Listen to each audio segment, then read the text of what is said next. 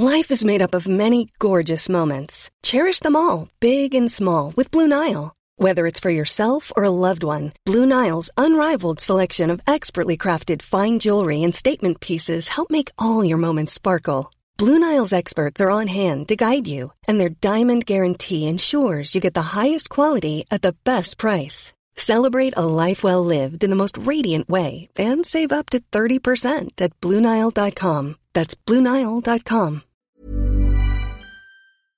Purple tomatoes might soon be making their way onto our dinner plates as the genetically modified fruit is currently being mass produced in Canada. The tomatoes, which contain anthocyanin compounds normally found in deeply coloured berries, are hoped to place the potential health benefits of blueberries and cranberries into a more affordable crop. To find out more, here's your quickfire science on genetically modified health foods with Dave Ansell and Ginny Smith. Genetic modification allows scientists to select genes which code for certain beneficial traits from one organism and then add them to another.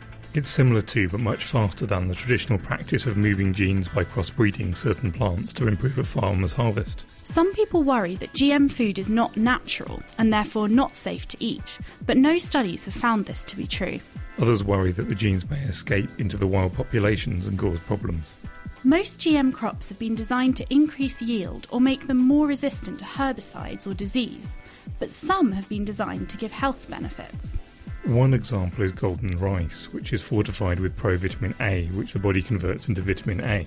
Over a million children a year in developing countries die because of vitamin A deficiency, with many more being left blind. Golden rice could help to prevent this, but regulations and fears about its safety have delayed its introduction. Now, scientists at the John Innes Centre in Norwich have genetically modified a purple tomato which contains the same antioxidants present in blueberries. Mice with cancer fed these tomatoes live 30% longer than those fed on normal red tomatoes. They may also have anti inflammatory properties. But UK regulations mean the tomatoes have to be grown in Canada, where regulations test the safety of the food as it will be eaten, not the process of developing it.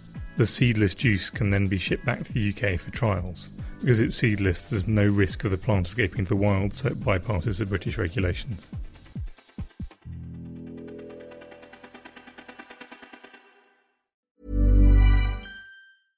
Thinking about your next career move in research and development? Then it's time to make your move to the UK. The nation that's investing 20 billion pounds in R&D over the next 2 years. The nation that's home to 4 of the world's top research universities. The nation where great talent comes together.